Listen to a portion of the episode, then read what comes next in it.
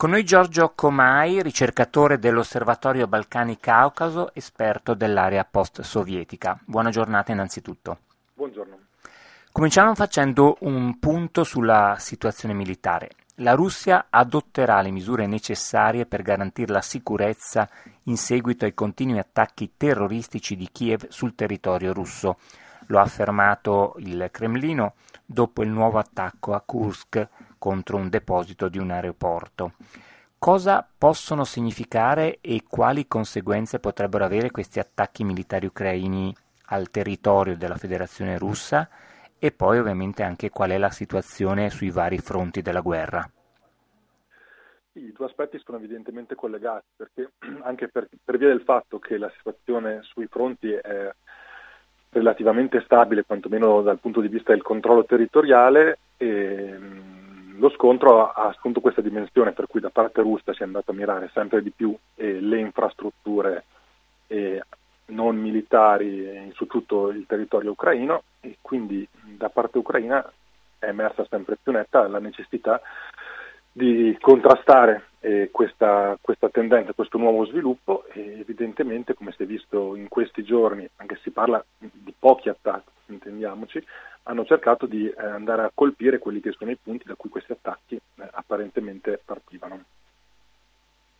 Quando ha parlato di una sorta di impasse sul, sul piano delle conquiste territoriali, significa che in questo momento nessuno dei due eserciti sta eh, conquistando più terreno? Sì, da questo punto di vista la situazione è abbastanza ferma, ci sono delle zone, in particolare attorno a Bakhmut ad esempio, dove eh, la guerra è ancora del, del, del, tutto viva e attiva e, e, e ci sono dire, numerose eh, vittime. Però appunto mentre eh, prima della, della, presa di... Della, prima che gli ucraini riuscissero a riprendere il controllo di, di Kherson, eh, quel, quel, quel, fronte lì ad esempio era, era, molto mobile, ci si aspettava che ci fossero dei, dei passi avanti, adesso insomma ci sono delle, dei, piccoli, dei, piccoli, movimenti, ma nelle prossime settimane, nell'immediato, eh, non, non, ci si aspetta su questo eh, grandi passi avanti. D'altra parte anche per quanto riguarda questa nuova dimensione di attacchi alle infrastrutture è difficile immaginare ehm, come dire, da parte russa è chiaro che ci sono ancora come dire, risorse e mezzi per compiere altri attacchi come quelli che abbiamo visto in questi giorni sulle infrastrutture ucraine, però non possono farlo decine di volte. E, ehm, si parla, insomma, perché so, sono cose m- molto costose, anche i droni eh, iraniani che si erano procurati da parte russa in passato in, in questo momento apparentemente non ci sono più, non li possono utilizzare o, o cercano eh, o attendono un nuovo approvvigionamento. Quindi anche da questo punto di vista eh, da parte russa è difficile immaginare un, un'insistente eh, dire, serie di attacchi nei prossimi mesi. Ne vedremo degli altri, però è, è, sicuramente limitato anche da questo punto di vista. Quindi l'unico disincentivo non è solo la cresciuta capacità da parte ucraina di avere sistemi antiaerei, ma la stessa capacità da parte russa di fare questi eh, attacchi di lungo eh, insomma, con, con, armi a lunga gettata che hanno dei costi e al di là dei costi diretti semplicemente non, non, sono, eh, non sono, attualmente eh, a disposizione. Per tanti versi la parte più, più mh, mm, problematica è davvero quella della, eh, della capacità da entrambe le parti, in modo più diretto da parte ucraina, di eh, mantenere eh, le, le, infrastrutture funzionanti, mantenere lo Stato funzionante, quindi la minaccia più diretta per l'Ucraina in questi prossimi mesi è in particolare la capacità di, appunto, mantenere il sistema funzionante, quindi il tipo di, biso- di, di, aiuto di cui per certi versi molto bisogno è quello eh, economico e tecnico e, e, nel medio periodo, insomma, pensando al 2023, un aiuto sostanziale di tipo macroeconomico, perché se salta la, la parte macroeconomica che comunque eh, tenuta in piedi da un sistema tutto sommato abbastanza fragile nel contesto attuale, la situazione in Ucraina si può deteriorare anche molto rapidamente. Questa situazione di stallo, perlomeno per quanto riguarda appunto la mobilità del fronte e delle conquiste territoriali, è determinata dalle condizioni dell'inverno eh, sopraggiunto e in tal caso si è parlato molto del fatto che l'inverno potrebbe comunque favorire una delle due parti. E quale parte risulterebbe maggiormente favorita da queste condizioni invernali? Eh, dal, dal primo aspetto, vabbè, quello, dal punto di vista umanitario è importante ricordare che eh, la distruzione che, che, si è vista in questi mesi espone la popolazione locale sia delle aree appunto dell'intera, dell'intera, dell'intera area sotto il controllo ucraino, ma anche delle città come Mariupol sotto il controllo russo, una, insomma, si registra una situazione eh, molto, molto, preoccupante, per tanti versi drammatica e quindi questa è, è la fase dire, più, più, difficile da gestire, umanamente più pericolosa nei, nei prossimi mesi. Per quanto riguarda la, la dimensione più, più, strettamente militare, ehm, difficile dirlo, quindi situazione statica sia per le condizioni eh, meteorologiche che ostacolano dire, avanzate eh, più significative, perché, ma, per, per, tanti motivi evidentemente, eh, ma ehm, anche per il fatto che eh, dire, le avanzate ucraine dei mesi scorsi sono state dire, consistenti e vi è bisogno dire, di, di riorganizzarsi, di ripartire da quello da una parte, mentre da parte eh, russa la necessità è quella dire, di, di, di, di, formare, di far arrivare al fronte e gestire eh, le nuove forze mobilitate e capire se queste sono effettivamente in grado eh, di combattere. Forse lo sono per quanto riguarda la dimensione di difesa, sembra un po' più difficile immaginare che, che riescano appunto a essere forze efficienti e attive anche per, per nuovi attacchi, ma questo e lo vedremo in primavera. Da tanti punti di vista, insomma eh, le dinamiche mh, più ampie insomma, sono, sono, un po' diciamo, sono, sono, difficili da prevedere, insomma, da parte russa c'è una capacità di, di, di stabilizzare eh, il controllo sulle, sulle, aree che ha, ma l'aspettativa è quella che con la primavera da parte ucraina vi sarà la necessità di, di cercare di nuovo appunto di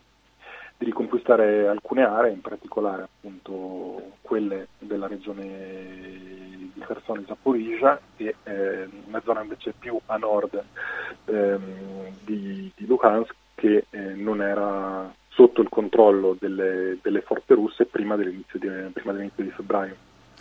Ma i rinforzi proprio che dovevano arrivare alle truppe russe per la mobilitazione parziale proclamata da Putin sono poi giunti sul fronte, su, nelle zone di guerra o, o sono ancora in, in, corso gli addestramenti militari? Eh, sono successe entrambe le cose, come si è visto appunto da, da varie fonti indipendenti russe, in realtà alcuni soldati sono stati spediti al fronte davvero dopo, dopo pochi giorni, dopo un paio di settimane. E, ehm, qui un po' appunto la, la, tanto dipende da cosa, da cosa, si intende, da cosa ci si aspetta da, da queste persone e per, quanto, per come è organizzato questa fase della guerra, buona parte come dire, è, è di controllo, quindi non, se non c'è come dire, eh, il desiderio di, di, avanzare, quindi gli sforzi di avanzata da parte russa in questo momento vengono da, dai mercenari di Wagner. E,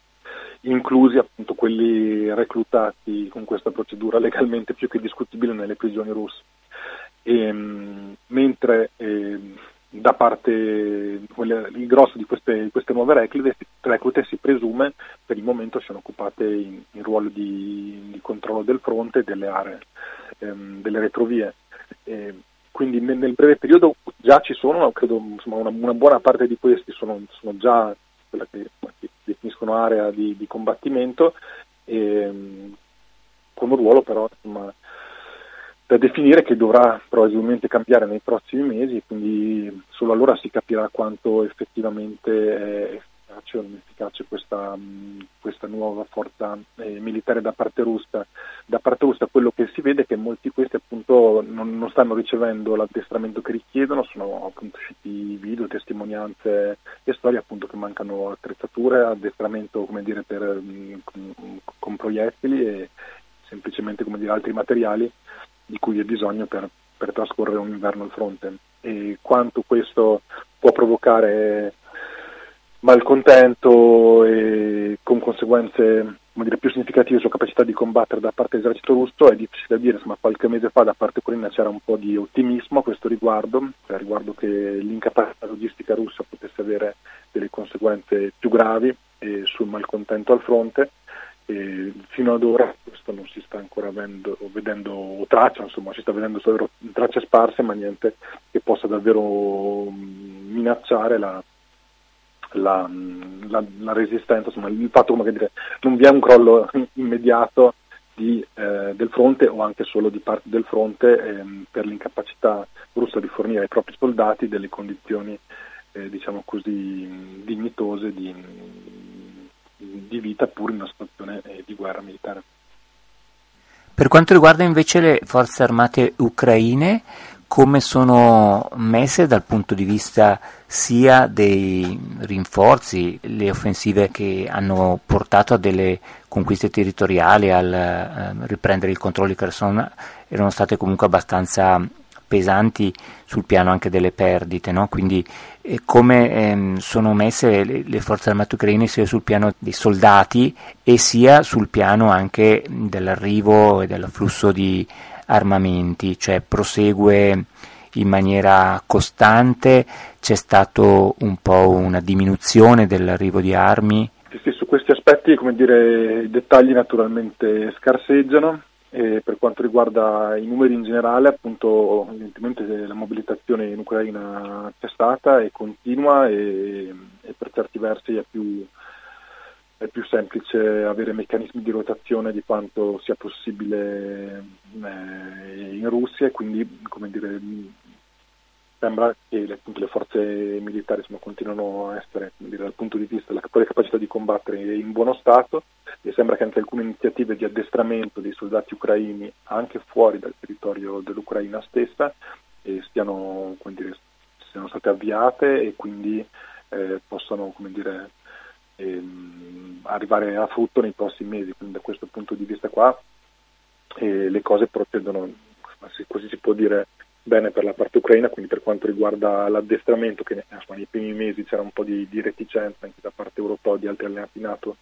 forse con l'eccezione del, del, del Regno Unito di, di, offrire un'assistenza più, più diretta, insomma questa, queste reticenze ormai sono,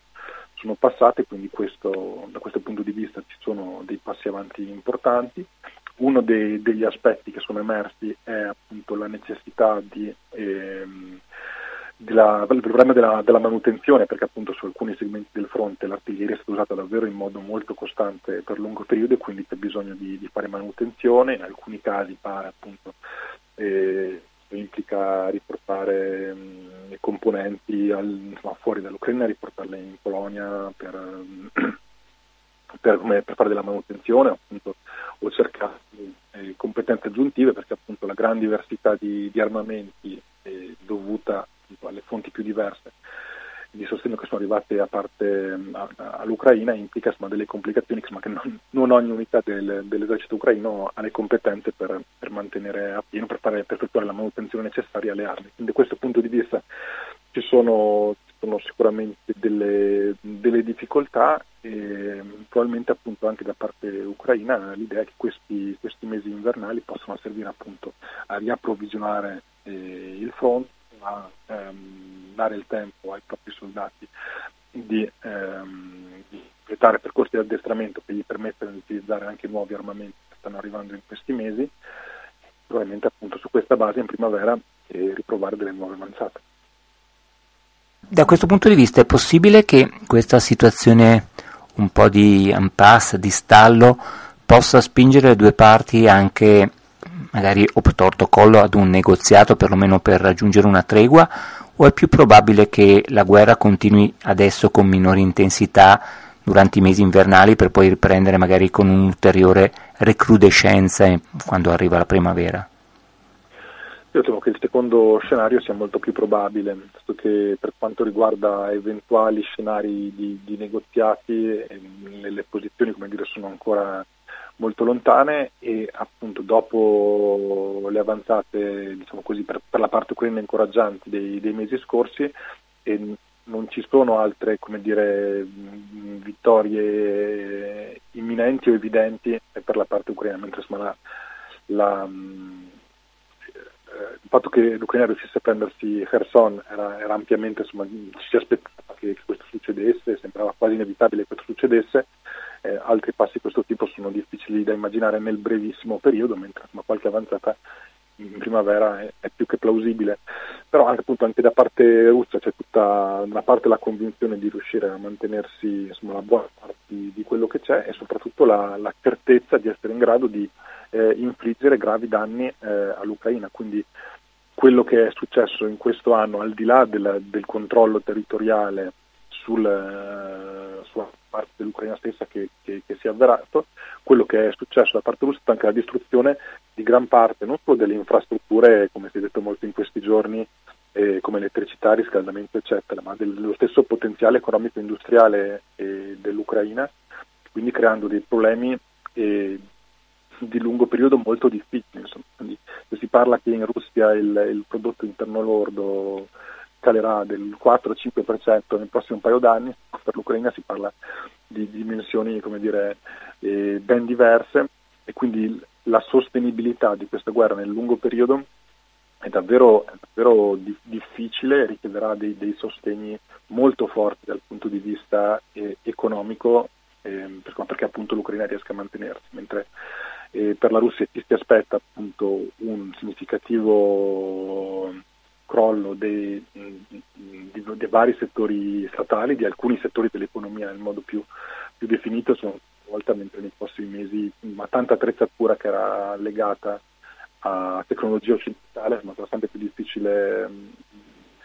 dire, sostituirla, mantenerla e farla funzionare. Quindi ci saranno tanti problemi anche da parte, da parte russa, però credo che la convinzione da parte russa sia che loro possono dire, resistere ben più a lungo anche perché appunto la guerra non si sta combattendo sul suolo russo, insomma adesso si parla di questi eh, occasionali attacchi su basi militari in Russia e certo alcuni paesini al confine, la zona di Belgorod, eh, sono stati evacuati in passato eccetera, però in senso ampio questa è una guerra che si combatte eh, sul suolo ucraino, quindi per la maggior parte della popolazione russa continua a essere una guerra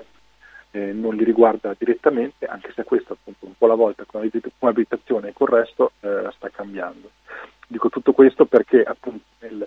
se eh, nel brevissimo periodo insomma, continua a rimanere inimmaginabile un, un negoziato funzionale e, e, quindi purtroppo appunto le, le, armi riprenderanno il ruolo del protagonista sicuramente nei, nei, primi mesi del 2023, nella primavera del 2023 nel modo più, più evidente. Ci sono altri aspetti o fatti importanti di questi ultimi giorni da segnalare? Ehm, rispetto dire, alla situazione in Ucraina stessa, ehm, insomma, queste sono un po' le dinamiche più evidenti a livello di come da parte europea si approccia alla questione, uno degli sviluppi per quanto insomma, più, più, più, più, problematici o più interessanti anche versi per chi, per chi, segue, per chi segue la Russia è stato questa, questo evento che, mm, che, è avvenuto nei giorni scorsi eh, riguardo alla, mm, alla, chiusura di un canale televisivo indipendente russo che è avvenuto eh, in Lettonia. Ricordiamo che eh, media indipendenti russe ce ne sono storicamente pochi, anche se ne sono, ne sono alcuni molto, molto, forti con una componente investigativa importante. Vi era un solo canale televisivo indipendente russo, esplicitamente anti-Putin, esplicitamente anti-guerra, e, e, quindi ha dovuto abbandonare la Russia a inizio, a inizio del conflitto, insomma appena questa, appena questa, guerra è cominciata quest'anno, all'inizio dell'invasione, si è ritirato in Lettonia, ha iniziato le trasmissioni eh, da lì, ma per una serie di eh, disaccordi con le autorità eh, locali lettoni, appunto la Lettonia ha eh, due giorni fa, e insomma, la decisione dovrebbe entrare in vigore domani, ha eh, vietato le trasmissioni eh, di, di, questo canale russo che comunque evidentemente continuano in internet, su YouTube, per, attraverso il quale già adesso raggiungono milioni di spettatori in Russia. La molto problematica perché e questo è a tutti gli effetti il, il, il media, come dire, è l'unico media che in un formato televisivo a un pubblico russo eh, racconta eh, sia la corruzione che c'è in Russia, ma anche appunto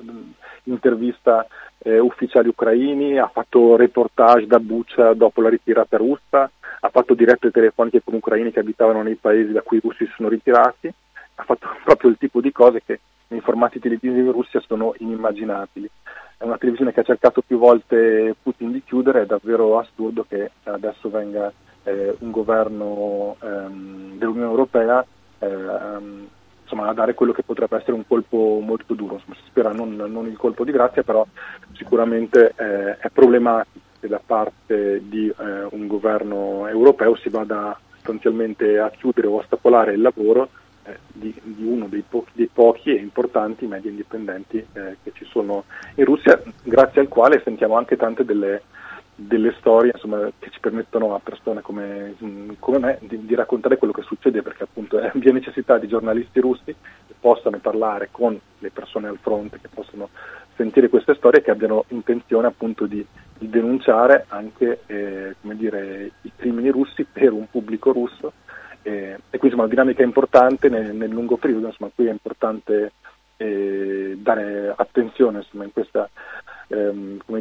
desiderio che c'è spesso appunto di, di, contrastare questo fastidio che è evidentemente forte tra le autorità baltiche per il grande numero di, di russi che si presentano eh, in questi mesi, insomma è importante pensare che per eh, uno sviluppo di lungo periodo che preveda eh, una Russia diversa da quella di Putin oggi, che, insomma, di, di, Putin di oggi, è importante che vi sia eh, un pluralismo dell'informazione che possa raggiungere anche un pubblico russo. Ma per quale motivo il governo della Lettonia ha deciso questa chiusura? Vi sono state una serie di, di piccole questioni, eh, ad esempio una volta il canale ha usato l'espressione il nostro esercito per riferirsi a chi ha commesso crimini in Ucraina. Allora, dal punto di vista dei giornalisti del canale è importante evidenziare come sono i nostri, i russi, a commettere violenze, mentre secondo i letteri è problematico, ambiguo dire, parlare dei nostri soldati. L'ultimo incidente, quello che ha fatto dire, trattare un po' questa, questa, decisione, è stata che durante una trasmissione in cui si parlava di corruzione nell'esercito russo e di come i soldati al fronte non, ade- ehm, non fossero adeguatamente equipaggiati, un conduttore televisivo eh, ha detto che sperava che questo cambiasse. Insomma. Poi, poi si, è, si, è, scusato, insomma, ha detto che gli è uscito storto mentre parlava tra un, tra un invitato e l'altro di, di una trasmissione ma da parte Lettone questo è stato interpretato come un richiamo a sostenere le forze eh, armate russe. Appunto il conduttore poi si è scusato, il, il, è stato poi licenziato, il canale eh, effettivamente da mesi è esplicitamente attivamente contro, contro, la guerra, contro Putin, mi ricordo presente per le grandi dirette alle manifestazioni anti-Putin già dieci anni fa, quindi qualsiasi spettatore russo non,